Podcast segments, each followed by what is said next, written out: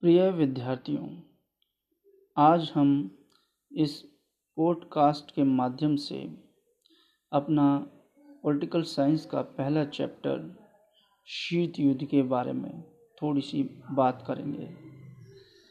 शीत युद्ध क्या है? शीत युद्ध दो देशों के बीच दुश्मनी की बात बताता है। जब 1945 में अमेरिका ने जापान पर बम गिराया था। तो उसका जो मित्र देश था, सोवियत संघ, उसको मालूम नहीं पड़ा कि अमेरिका ने एटम बम बना रखा है। क्योंकि जो सोवियत संघ है, वो समाजवादी विचारधारा का देश है और जो अमेरिका है, वो पूंजीवादी विचारधारा का देश है।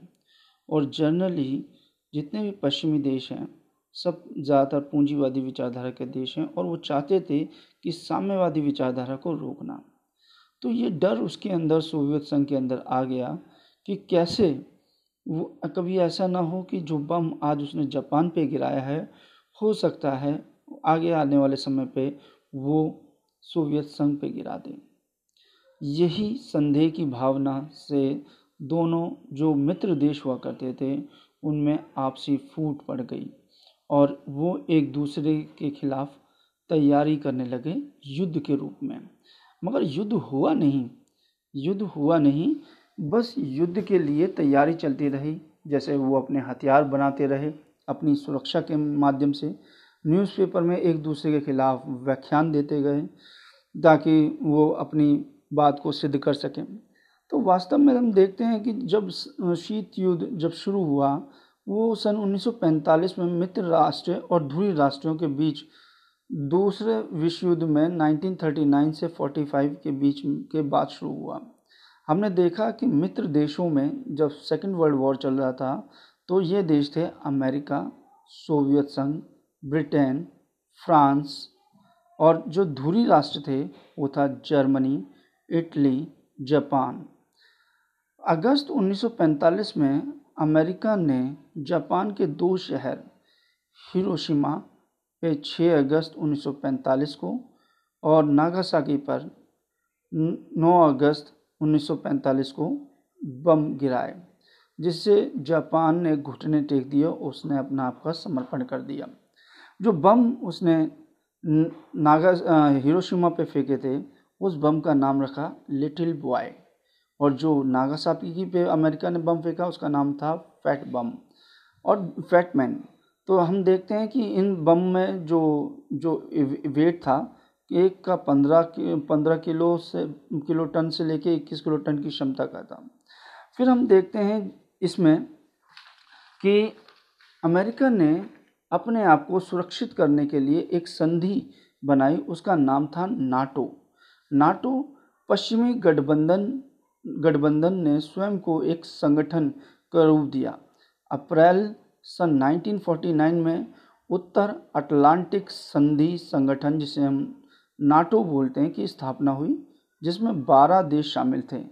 इस संगठन ने घोषणा की कि उत्तरी अमेरिका अथवा यूरोप के इन देशों में से किसी एक पर भी हमला होता है तो उसे संगठन के में जितने भी देश हैं उसकी रक्षा करेंगे और जिसने हमला किया है, उसके खिलाफ आक्रमण करेंगे।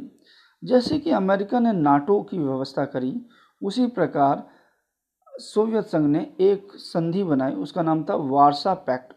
वारसा पैक्ट के अंतर्गत उसने इसके बारे में बताया कि जो पूर्वी यूरोप के देशों पे आक्रमण करेगा, उसको रोका जाएगा और उसको रोका जाएगा और जो भी पूर्वी यूरो, यूरोपीय देशों पर अटैक करेगा उसकी जवाबदेही सारे देश मिलके करेंगे।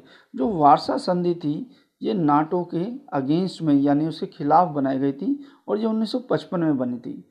इसी प्रकार हम देखते हैं कि अमेरिका ने सीटो सेंटो जैसे संगठन भी बनाए।